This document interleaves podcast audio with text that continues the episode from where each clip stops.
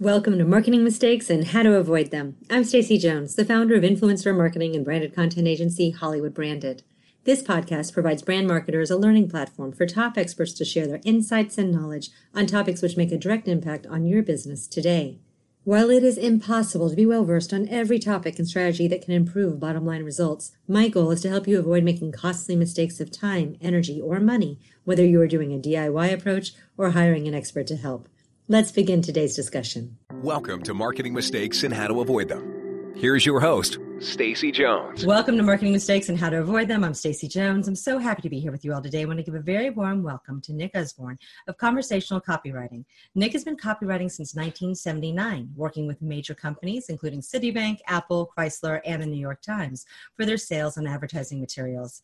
He's also worked as an advisor and consultant for a variety of startups, spoken at numerous online marketing conferences, and conducted in-house seminars and training sessions for companies including Yahoo, Intuit, Walt Disney Attractions, and John Deere amongst others.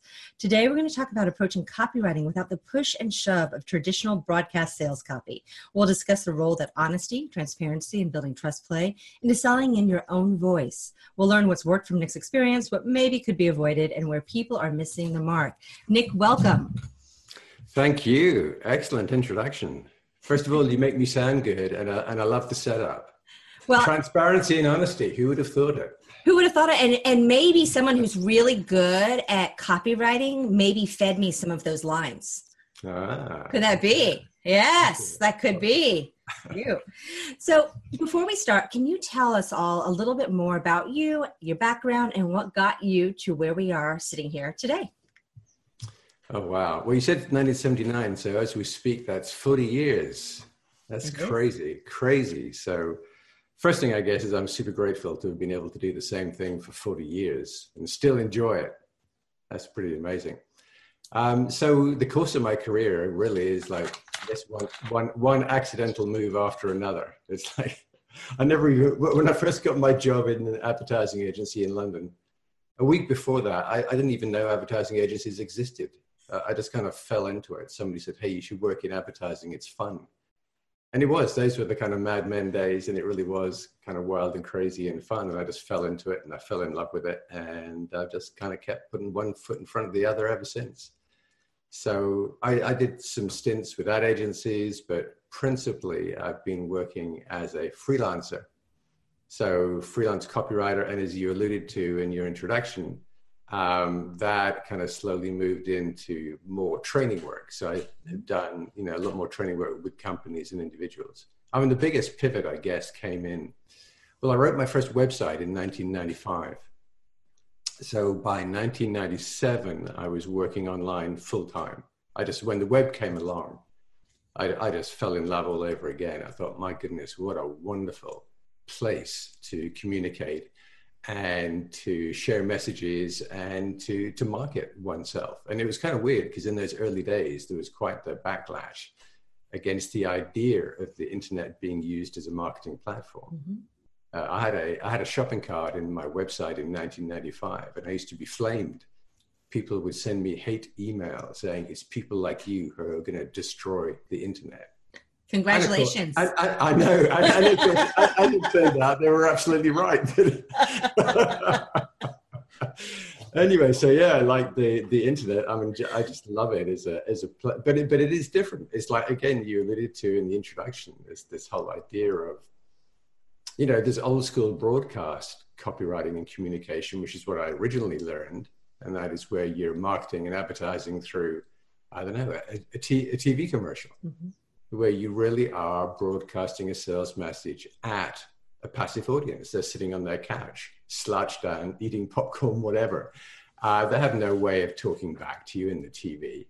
Uh, so traditional media before the web was one way. It was broadcast. We, we crafted sales messages and pushed them out at an audience. And when the web came along, I mean, my kind of gasping moment was, oh my goodness, this is a two-way this is a multi-way medium this is a medium where the audience are in fact also creators and, and now we move forward to today where i look at various i don't know youtubers pewdiepie a guy. He li- he lives in he lives in a place in, in the south of England. He has 95 million subscribers.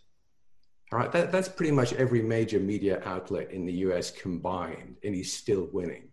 It's extraordinary. It's an extraordinary medium in that regard. And I, and I think, as a from a marketing point of view, that means we have to shift our messages and we have to stop marketing and copywriting and pitching and selling as if we were still in the Mad Men days, as if we were still in a world of broadcast media, because we're not.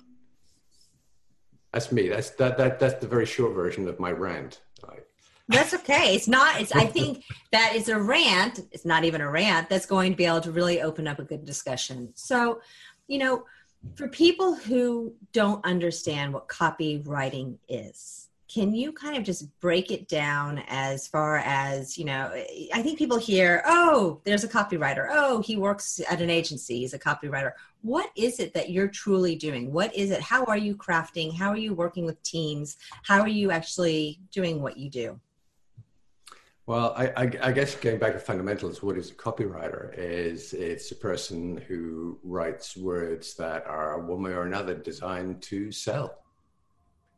So online, we hear a lot about this division between content marketing and then sales copywriting. Uh, in fact, there's a huge gray border in between mm-hmm. where your copywriting can also be great content and where your content can be pre-selling. So, so there's a very close relationship between all kind of communication online. So, so copywriting is as a copywriter, I would be working with a marketing team on a promotional campaign. Um, depending, you know, if, if I'm a, hey, if I'm working in house, then I've got my in-house team. If I work in an agency, I got my agency team. If I'm working as a freelancer, um, you know, may, maybe I'll just be working with a contact person at, at the company, or, or maybe they'll kind of get me on group calls like this with the team in house. It, it really varies but the writer's role is and is hey it's, it's so much kind of richer and more complicated now than it was because again in the old days if i was writing a print ad which is what i was doing right at the very beginning when i started out uh, it was just me and an art director designer sitting across a table and then he did the picture bit and i did the word bit. Uh, now it can get so complicated if i'm looking at a campaign a promotional campaign that includes social media and email marketing and landing pages and automated sales funnels and mm-hmm. sequences and it can get kind of crazy. So a copywriter then has to work with you know in, within quite a complex process. Um, so there, there's all kinds of wonderfulness to this whole kind of online thing. And, and then we get into where where I think things go wrong. Uh, what, one of the things I look at really carefully these days is the whole thing of marketing automation. Mm-hmm. Of that idea, if you ever if you ever kind of signed up for something that you find interesting, and then the emails start coming, and then you have that moment where you think, "Oh no, I'm stuck in a sales funnel. Here it comes again." Have you ever had that feeling? Of course, many right. times. I think daily, actually. I've started to not give my real email address, and I actually have a separate email address for right. things I sign up for, so I'm not bombarded. And that is unfortunate because, as a company, as a marketer, the last thing you ever want mm-hmm. your your audience or your prospects to feel is, "Oh no, here yeah. we go again." Oh wait, it's Thursday. I bet tomorrow will be the last chance I bet I'll get three. I bet I'll get an email tomorrow evening saying, "I can't believe you haven't signed up yet." All that kind of. So on the one hand, the kind of the web and automation and the complexity and process is fascinating to me. On the other hand, I think people can make a lot of big mistakes, and, and I think the biggest mistake is basically to leave your humanity behind. Is to stop being a person, um, and and and that's that's where I get into my whole conversational rant is stop selling at people and start engaging with and holding conversations with people. Uh, don't rely so much on automation and rely more on being yourself, on being a person. And so, would this go really what you're saying? It's not just advertising, it's everything. It's from your LinkedIn communications and your other business social media yes. outlets. It's your emails that you're doing just as a sales individual if you're doing outreach. It's it goes into absolutely everything that is the written word. Or, or indeed, it could be video, it could yeah. be audio, it could be any of the kind of multimedia we come across online. Uh, I did an experiment a couple of years ago with a. Uh, I had a website uh, quite separate from what I do day to day, and I created a Twitter account for it. And I deliberately automated that process of delivering tweets. Like I, would automate it and plan it like weeks in advance, and I'd, and I'd create the, you know, one of the, using one of the tools so that all my tweets were taken care of for, you know, weeks ahead. Right. After a few months, it got down to zero engagement. Nobody shared, nobody commented. It was dead because I'd automated it. It was an experiment. I thought that's what would happen, and it's what did happen.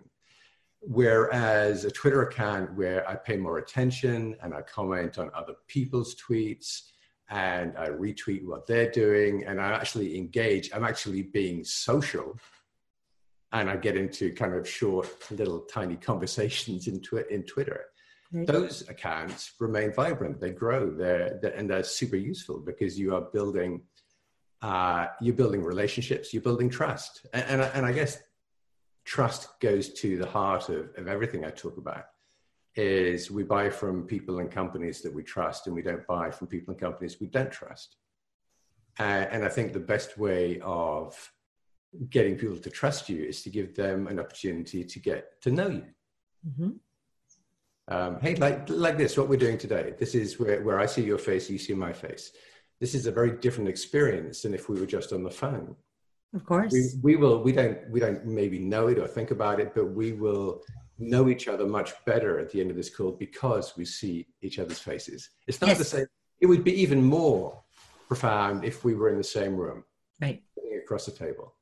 Yeah, staring um, at one another actually does bring one to actually understand the person a little bit yeah. more, their mannerisms. Right. You're seeing all the little, hey, it's, it's, as a species, we've evolved over millions of years to understand all the little kind of facial cues, the body language, all these things. Um, so if I want you to trust me, I, am much better off doing this, having a conversation with you where you can see me. And it's why I do, I do quite a bit of video where I'm talking to camera. Mm-hmm. And I'm looking into the lens so that people can see me and they can see my face and they can hear my voice and they, they, it's much easier for them to come to a judgment of hey this guy seems like the real deal he's not being too pushy he doesn't seem too sleazy i hope you don't have the sleaze factor you're good so it, it's kind of fun because like i say my background is in fact is in direct response copywriting much of it for about 15 years i did so uh, i really understand the hard hitting promotional stuff mm-hmm. um, that whole late night TV Ginsu knife set thing. I can do that. I know how to do that. I just don't think it works very well on the web Mm. because this is a, a multi-way medium where people respond more to engagement and transparency. Fair enough. So, if you were to be instructing and leading and, and talking with a company about how they could be doing this better, what are the first steps? How would you tell them to go down and toe the line and start taking this more conversational approach that is more, hopefully, of higher engagement? Hey, it, it depends a lot on the size of the organization.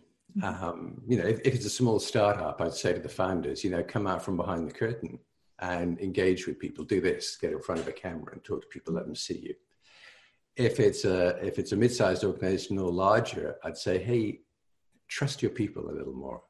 Bring some of your people in front of the curtain. Let some of your people engage with your audience. Uh, show a human touch. And then I would go to all their written materials and I'd say, okay, I got a challenge for you. Here's a challenge for you. Challenge for anyone listening. If you have a website, go to your about page, print it out, piece of paper, go down to your kitchen, sit in front of your significant other or neighbor or friend, look them in the eye, and read your about page out loud to that person across the table. Uh, and one of three things will, will happen. Uh, one, they'll laugh because you just sound, you just don't sound like you at all. Probably uh, very stuffy, I'm assuming. You, you, may sound like, particularly from a, from a, a, lot of business about us pages, you'll sound yeah. very stuffy and, yeah. kind of, I don't know, it's like pompous. yeah, pompous. Like, who are you? Uh, yeah. You may sound overly salesy, like kind mm-hmm. of embarrassing. So you're, you know, the person across the table is like, seriously, is that how you want people to know you? Or very occasionally, the person across the table will say, "Yeah, that's you. I recognize you." So that that to me is always the litmus test. So it could be an about page, it could be an email, it could be a social media update, it could be a sales page. And if you don't actually do it in real life, imagine doing it. Imagine reading it out loud, and actually yourself read it out loud. Mm-hmm. Uh, I think reading copy out loud is, is you discover all kinds of things. You discover clumsy, badly written stuff yeah. if you try to read it out loud. And, and I have to do that. So I've been doing this 40 years, right? And, and I'm still really working hard at trying to be a better writer. So if, if I'm not sure about something, I will print it out uh, actually on paper and I will sit in front of a mirror and I will read it out loud.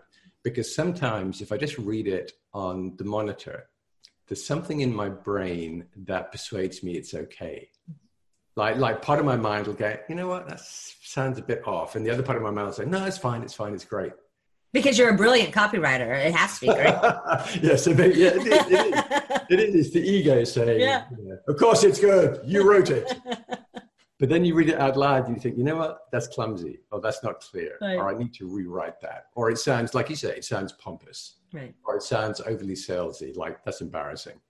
Um, so, so I think reading stuff out loud, imagining that you are, hey, th- there's so much business writing that on websites that is, like you say, it's, it's either pompous or it's stilted. It's like, hey, all of us know how to write in a persuasive way. Hey, listen to your kids. Do you have kids? I do not have kids. You do not have kids. Not so yet. Maybe you're an auntie. Maybe you're an auntie, or you got friends with yes. kids kids are the ultimate persuaders. You don't have to teach a human how to be persuasive. Uh, I want to stay up late. I want a puppy. I want this dress. I want to, or, or listen to kids selling lemonade in, in their front yard. Kids know how to be persuasive in a totally authentic way. Then we send the poor little things to school, and a lot of that simple understanding of how to enthusiastically sell is kind of beaten out of them because they're taught how to write for exams and then they get to university and it's even worse. Heaven forbid they get a PhD because now their communication skills are totally incomprehensible to the rest of the world. Then they go to business school or they go to a business where they're taught this really weird compound sentence, colon, semicolon, nonsense writing. Where, hey, I've got a bit, I got, I got an example. This is, so, can I read you an example? Please do. Would love it. This is, this is really short. This is actually from an ad agency an ad agency website, which is weird because they should know better. Hang on, let me get this. Okay. Here we go. Here's what they, here's their promise. What these guys do: apply design thinking and stimulate creativity through co-creation co-creation initiatives. Yep, it's a lot of fluff. I, I, I got to, go. so I'm going to read that one again. Apply design thinking and stimulate creativity through co-creation initiatives. Like, like, where on earth did somebody learn to write like that? I, I, am going to translate that into real English. Uh, we have better ideas by working together. That sounds a little bit easier to understand. So, so that is you can do that. You can do that simple process with like you get it. Anyone, anyone watching this, listening to this, go to your website, choose a page at random, choose a sentence there, and I bet there is the original English version, and then I bet you can translate it into simple, accessible, everyday English. So conversational English is, is everyday English. It, it, it's, it's how you used to talk when you were young, uh, before you had all that education kind of layered on top. Uh, kids know how to do this. We've forgotten how to do this. And there's a, there's a, there's a, when you get there, like, like as with kids, there's a natural enthusiasm there. And if you want to sell stuff, enthusiasm is so contagious. People love that. They love to feel enthusiasm. They're, they're totally going to be drawn to you. Hey, there's, there's near, if you don't mind me rambling, like there's, there's near, there's a whole bunch of neuroscience here. Um, there's a, there's a, uh, a branch of marketing called neuromarketing where they study the way the brain responds to various messaging types. So these neuromarketers will actually rent time with those uh, MRI machines in hospitals, you know, like the donuts where they slide you in. They do. Um, and if you and if you and if you slide someone into one of those and you show them a picture of a hissing snake or a growling dog, then there's that fear, that fight or flight response. The amygdala, a little bit right at the top of your brainstem, lights up on the MRI on the screen there, and that is that is how we've responded to danger for millions of years. That that the amygdala lights up, it's fight or flight. Funny thing is, then what happens is the neuromarketing team will now they will show a video of a hard selling used car salesperson or equivalent. Right. And you know what happens in the brain? Exactly the same thing. Yep. The amygdala lights up. When the amygdala lights up, we, and you know it, we've, we've all felt it when we've been in front of an overly, overly aggressive salesperson. We feel a resistance. We can almost feel like a chemical change in our body. Yep. And we can. It's, it's cortisol. Cortisol floods into our bloodstream you're taking a step back. You literally you can do. feel yourself just cave in and step you back. Do. You can feel your defenses come up. You don't want to listen. You want to leave. You want to leave. It's the it's the flight thing. So it turns out that aggressive selling techniques actually have the not the effect that we want at all. It makes people step back and right. want to want to leave. If on the other hand, I in in the MRI machine, I show you a, a video of, of two people at a coffee shop in quiet conversation, clearly good friends, clearly comfortable in front of each other. Now your mind completely quiets down. Now your, your neocortex begins to flash a bit because you're now you're in a place of comfort and trust. So just from a neuro, just from a physical marketing point of neuro marketing point of view, in terms of brain chemistry, I do not want stimulate your amygdala. Right. What I want is for you to feel comfortable and at ease. I want you to feel you can trust me. I can get to that place of trust and comfort if I take the conversational everyday approach, everyday language approach. I cannot get there by pushing harder. And that I think is the mistake that most marketers make is they think that to sell more, they need to push harder. And in fact, to sell more, you want to step back. Now, at this point, seasoned marketers and copywriters will challenge me and say, Nick, you know better as a copywriter of 40 years, you know better. And they will say, Nick, if you did a side by side test selling something online, anything you like, and you did hard charging direct response aggressive, and then you did the, the B version is your, you know, all your, your cozy, fuzzy conversational yeah. approach. And you did an A B split test today, which would win? And I have to be honest. And I say, you know what? If we're looking at sales for today, my hard charging approach will win. I'll but make more dollars. I'll make more dollars today. But that's also because there's usually what three percent of the immediate audience is probably in a buying mo- mode, so you're right. getting them, you're grabbing them right away. That's true. But I mean, the bigger part of my audience is is, is I'll say, okay, now come back in a yeah. year, come back in a year, and see how many of those people who I'm writing to in an aggressive way are still with me and buying and how many more people I'm converting because I'm building trust and community with these people sure. that I'm in conversation with. And now you have that very different story. So hmm. for the short term win, sure, go hard charging. If you actually want to build relationships and trust and revenue, you know, if you want to, if, if, if, if you want a, a higher lifetime value in the longer term, mm-hmm. take the conversational approach, build trust, build community. Yeah, that's a really good insight there that I don't think a lot of people take. Well, that's my that's my thing. That's my thing. I just keep.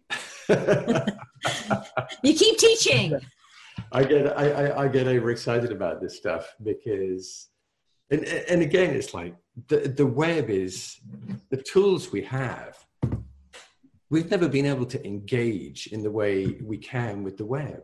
Right. So why not take advantage? You know, I've never. If it, we, it's like when I look at my cell phone I think it is so remarkable that what 12 years ago there was no such thing as, a, as an iPhone. Yeah. And today it is so deeply embedded in how we live and communicate and buy and everything. And it is a communications device, it's a phone, it's utterly interactive. And I think all of our communications, all of our marketing should be based on that recognition that the, the, these media now are interactive. They're opportunity for engagement, for conversation. And when you're looking at, you know, copywriting, sales ads, all of those different things versus you touched on this earlier about uh, you know more creative more content creation. And you said that you know they really should have some ties and alignments together. Sure. where where should they stand apart? And what is where is the difference here? So you know you're having your copywriting you're having that more in your face but then you're having your content. Where does it is it appropriate for it to merge? And where should it really be something that is a standalone difference? I like i like to I mean, I think I think most businesses can, and when I say most businesses, there's such variety of businesses. Like you know, there's solopreneurs and and, and then the medium, small, large, whatever. But I think most businesses would benefit from. It's almost your your your most dedicated kind of editorial content is a safe place for your visitors. Mm-hmm. They know they can go there and be informed or entertained by you without worrying like uh-uh where, where, when are they going to hit me with the pitch? You know it's a safe place. Yeah. So so for my own web properties or clients i work with i say okay here's a safe place. And over here these are sales pages and, and these are campaigns. These is a one week promotion. This is pure sales and people know it. And i'm totally transparent about that. Mm-hmm. uh, I mean, in fact, with my with my community in, in conversational copywriting, like I have my students, and then I had a, whole list of people who are interested in conversational copywriting but haven't taken my course or any training. And I write to them and I'm totally transparent. Like most of my stuff is like safe place stuff. Hey, I'm just going to share this with you. I'm going to teach you this. And I'll say, oh, by the way, next week, I'm going to hit you with some sales stuff. I just want you to know, all right? I'm not going to hold any punches. I want to sell some of my courses. I want some of you to enroll. So I'm totally, so, so there I got a segue of, of here's a safe place. And if I am going to switch into sales mode, I'm transparent about it. There's also, I've worked with clients where you, you you're writing the, you, you got a campaign running where you're selling stuff, but you're also pumping out a lot of content that week. It could be podcasts, it could be uh, blog posts, it could be video, whatever. Mm-hmm.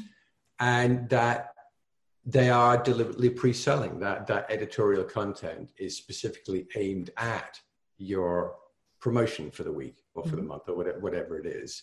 And again, there's kind of, it, has got to be kind of 90% gift in terms of you giving information and help. And, but there's a segue. And it's like, it's like towards the end of that editorial, that content, you say, oh, hey, and by the way, if this really interests you, if you think this could help your business, we have this thing for you over here. So sometimes, you know, you've got your pure sales pages and activities you got your pure editorial content, this gift, this safe place for your audience. And then you do, you have this middle ground uh, of, uh, of, where you're actually using editorial to pre sell, you're using content to pre sell. And again, the temptation is to turn everything into pre selling, which is, it can be super powerful, but again, I think it erodes trust. I, I was having a conversation with a with an entrepreneur the other day, and, and I kind of shocked him when I said, "If I'm not leaving money on the table, I'm burning trust." And he was like, "Well, wait a minute. Why would you want to leave money on the table?" And I said, "Well, there's always a way to make more money by pushing harder."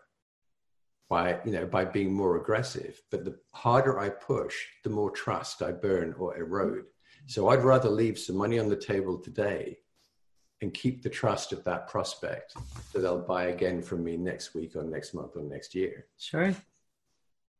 And, and I think this is this whole message that I kind of push out is I think it is very, very relevant to kind of solo professionals who rely on the trust of their clients. So if you're a coach or you're an agent or you're a therapist or a counselor or any kind of freelancer where you're not selling products, you're not selling toothpaste or lawnmowers, mm-hmm. you want clients.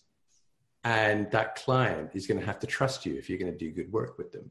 Well, if your relationship, if your client is, if that relationship is only going to be good if it's based on trust, how, how can you acquire that client in a way that feels untrust, untrustworthy? You know what I mean? You, you, you, you get, and I get so many people professionals like that saying, Nick, I know that I need to work harder on getting new clients, but I don't want to come over as being some sleazy, pushy marketer. I mm. want to be I want to be able to be me, but still to sell more. At which point I say, funny you should say that. Have I got something for you? This is the conversational approach. Um, because I, I, I do. I, I, I'd, I'd have everyone using that, all companies large and small. But I think it is particularly relevant, particularly relevant to those smaller, um, you know, solo businesses that rely on the trust of their clients.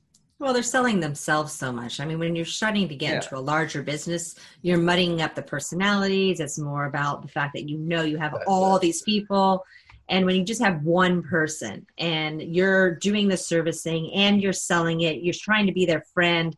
You might also be handling accounts receivable with them.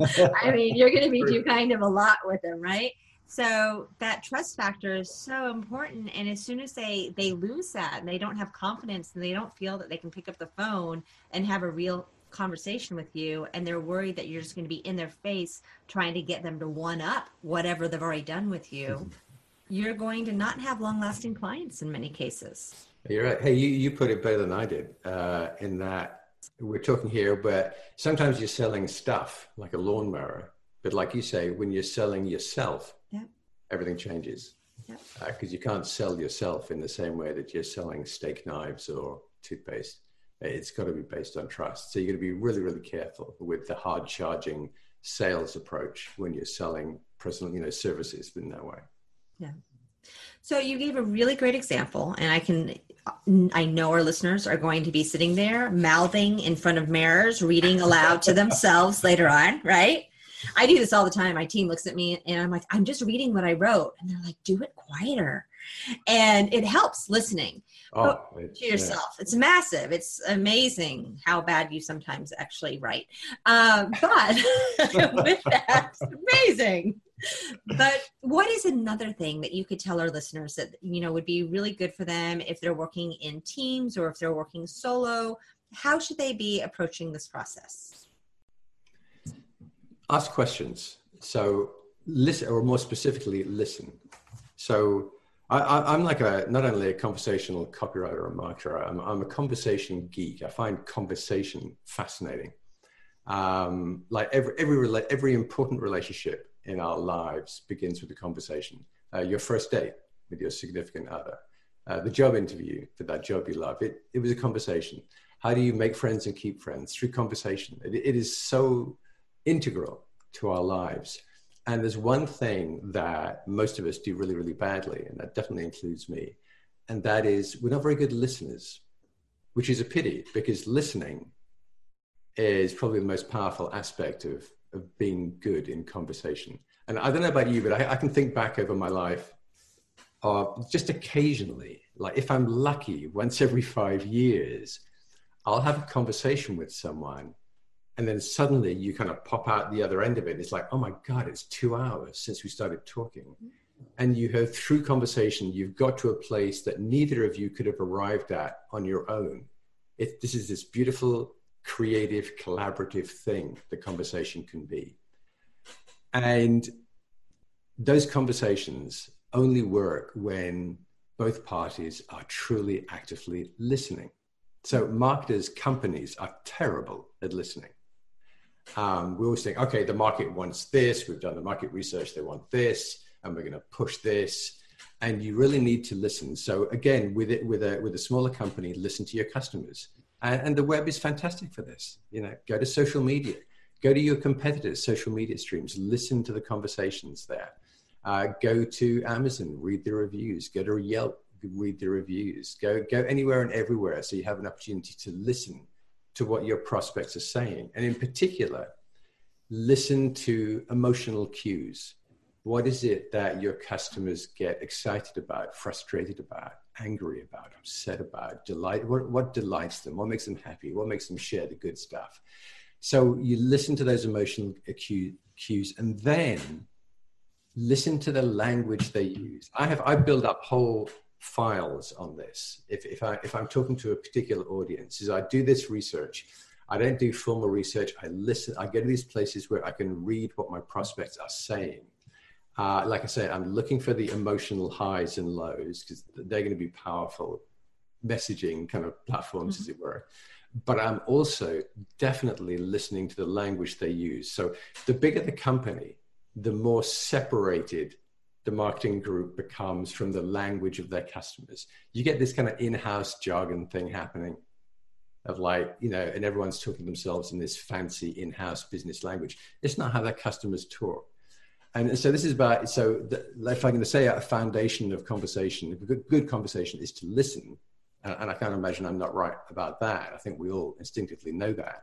And I think we all know, instinctively know we could improve when it comes to listening. Uh, that absolutely applies to marketing as well. Listen to your prospects, listen to your customers, listen to the emotional cues. Take take note of the language they use, not the language you use, you're used to using internally, they use, and then respond. When you get into conversation, you, you, you reflect it back, you mirror back to them what they're saying, what they're feeling. So if you say to Nick, Oh, you know what, one of the most frustrating things about raising, you know, looking after my dog is. And then if I come back to you, if I've got some wonderful doggy toy, if I come back to you, to you and I just reflect what you've said, where you said, and I said, hey, do you find it frustrating that you like I, the, exact same phrase? I reflect back to you, I mirror it back to you. At that point, you think, a lot of the time, you think, wow, he really gets me. Yeah. He knows inside I, my mind. Yeah, he know he knows how I feel about my dog. He's yeah. like he totally understands. Right. I, I'm totally going to listen to what he's going to say next. All right. So as a marketer, stop focusing so much on, you know, what's the killer message we need to push out at our audience. Stop. It's like this is really weird, right? I'm a copywriter. I have to let go my ego and remind myself, saying, "Hey, back in the day, 40 years ago, your job may have been to, to be clever and come up with clever headlines. Now, my job is much more to actually get out of the way, to listen to what my prospects care about, listen to the language they use, and then mirror that back to them. So they, they know that I'm listening. And as soon as they know I'm listening, everything changes. Yeah, well, I love what you just said about really, you know, the listening, the very early part on the one on one. That's really about energy and just sharing back and forth so that you're playing and you're lobbing the ball back and forth where you're not hogging the conversation. Yeah. And that's where those special moments of connection really do happen. And that you were mentioning that they're so rare. And two hours later, you're still lost in conversation yeah. and you've come out the other side of the rabbit hole and you're like, wow, this was fantastic it's because you two actually connected and listened and heard and had a conversation that was authentic and real. Oh, we, we love it. We love that sense yeah. of when we feel that we've been heard, it's incredibly powerful for us as, as, as humans. And marketers miss that. They just, it's like most marketers, I just want to say, just for a minute, just shut up. Just stop with your yammering for just one minute and listen and let people know that you're listening. I, I recently signed up for a service um, online, and they, they, they, have like I don't know, they're kind of a customer support team. They're not in my face, but they're like I get an email saying, "Hey, I just want to make sure that you've seen this." Like, and, and whenever I write back to them, they write back. They, they don't drag and drop responses. They they type. They they.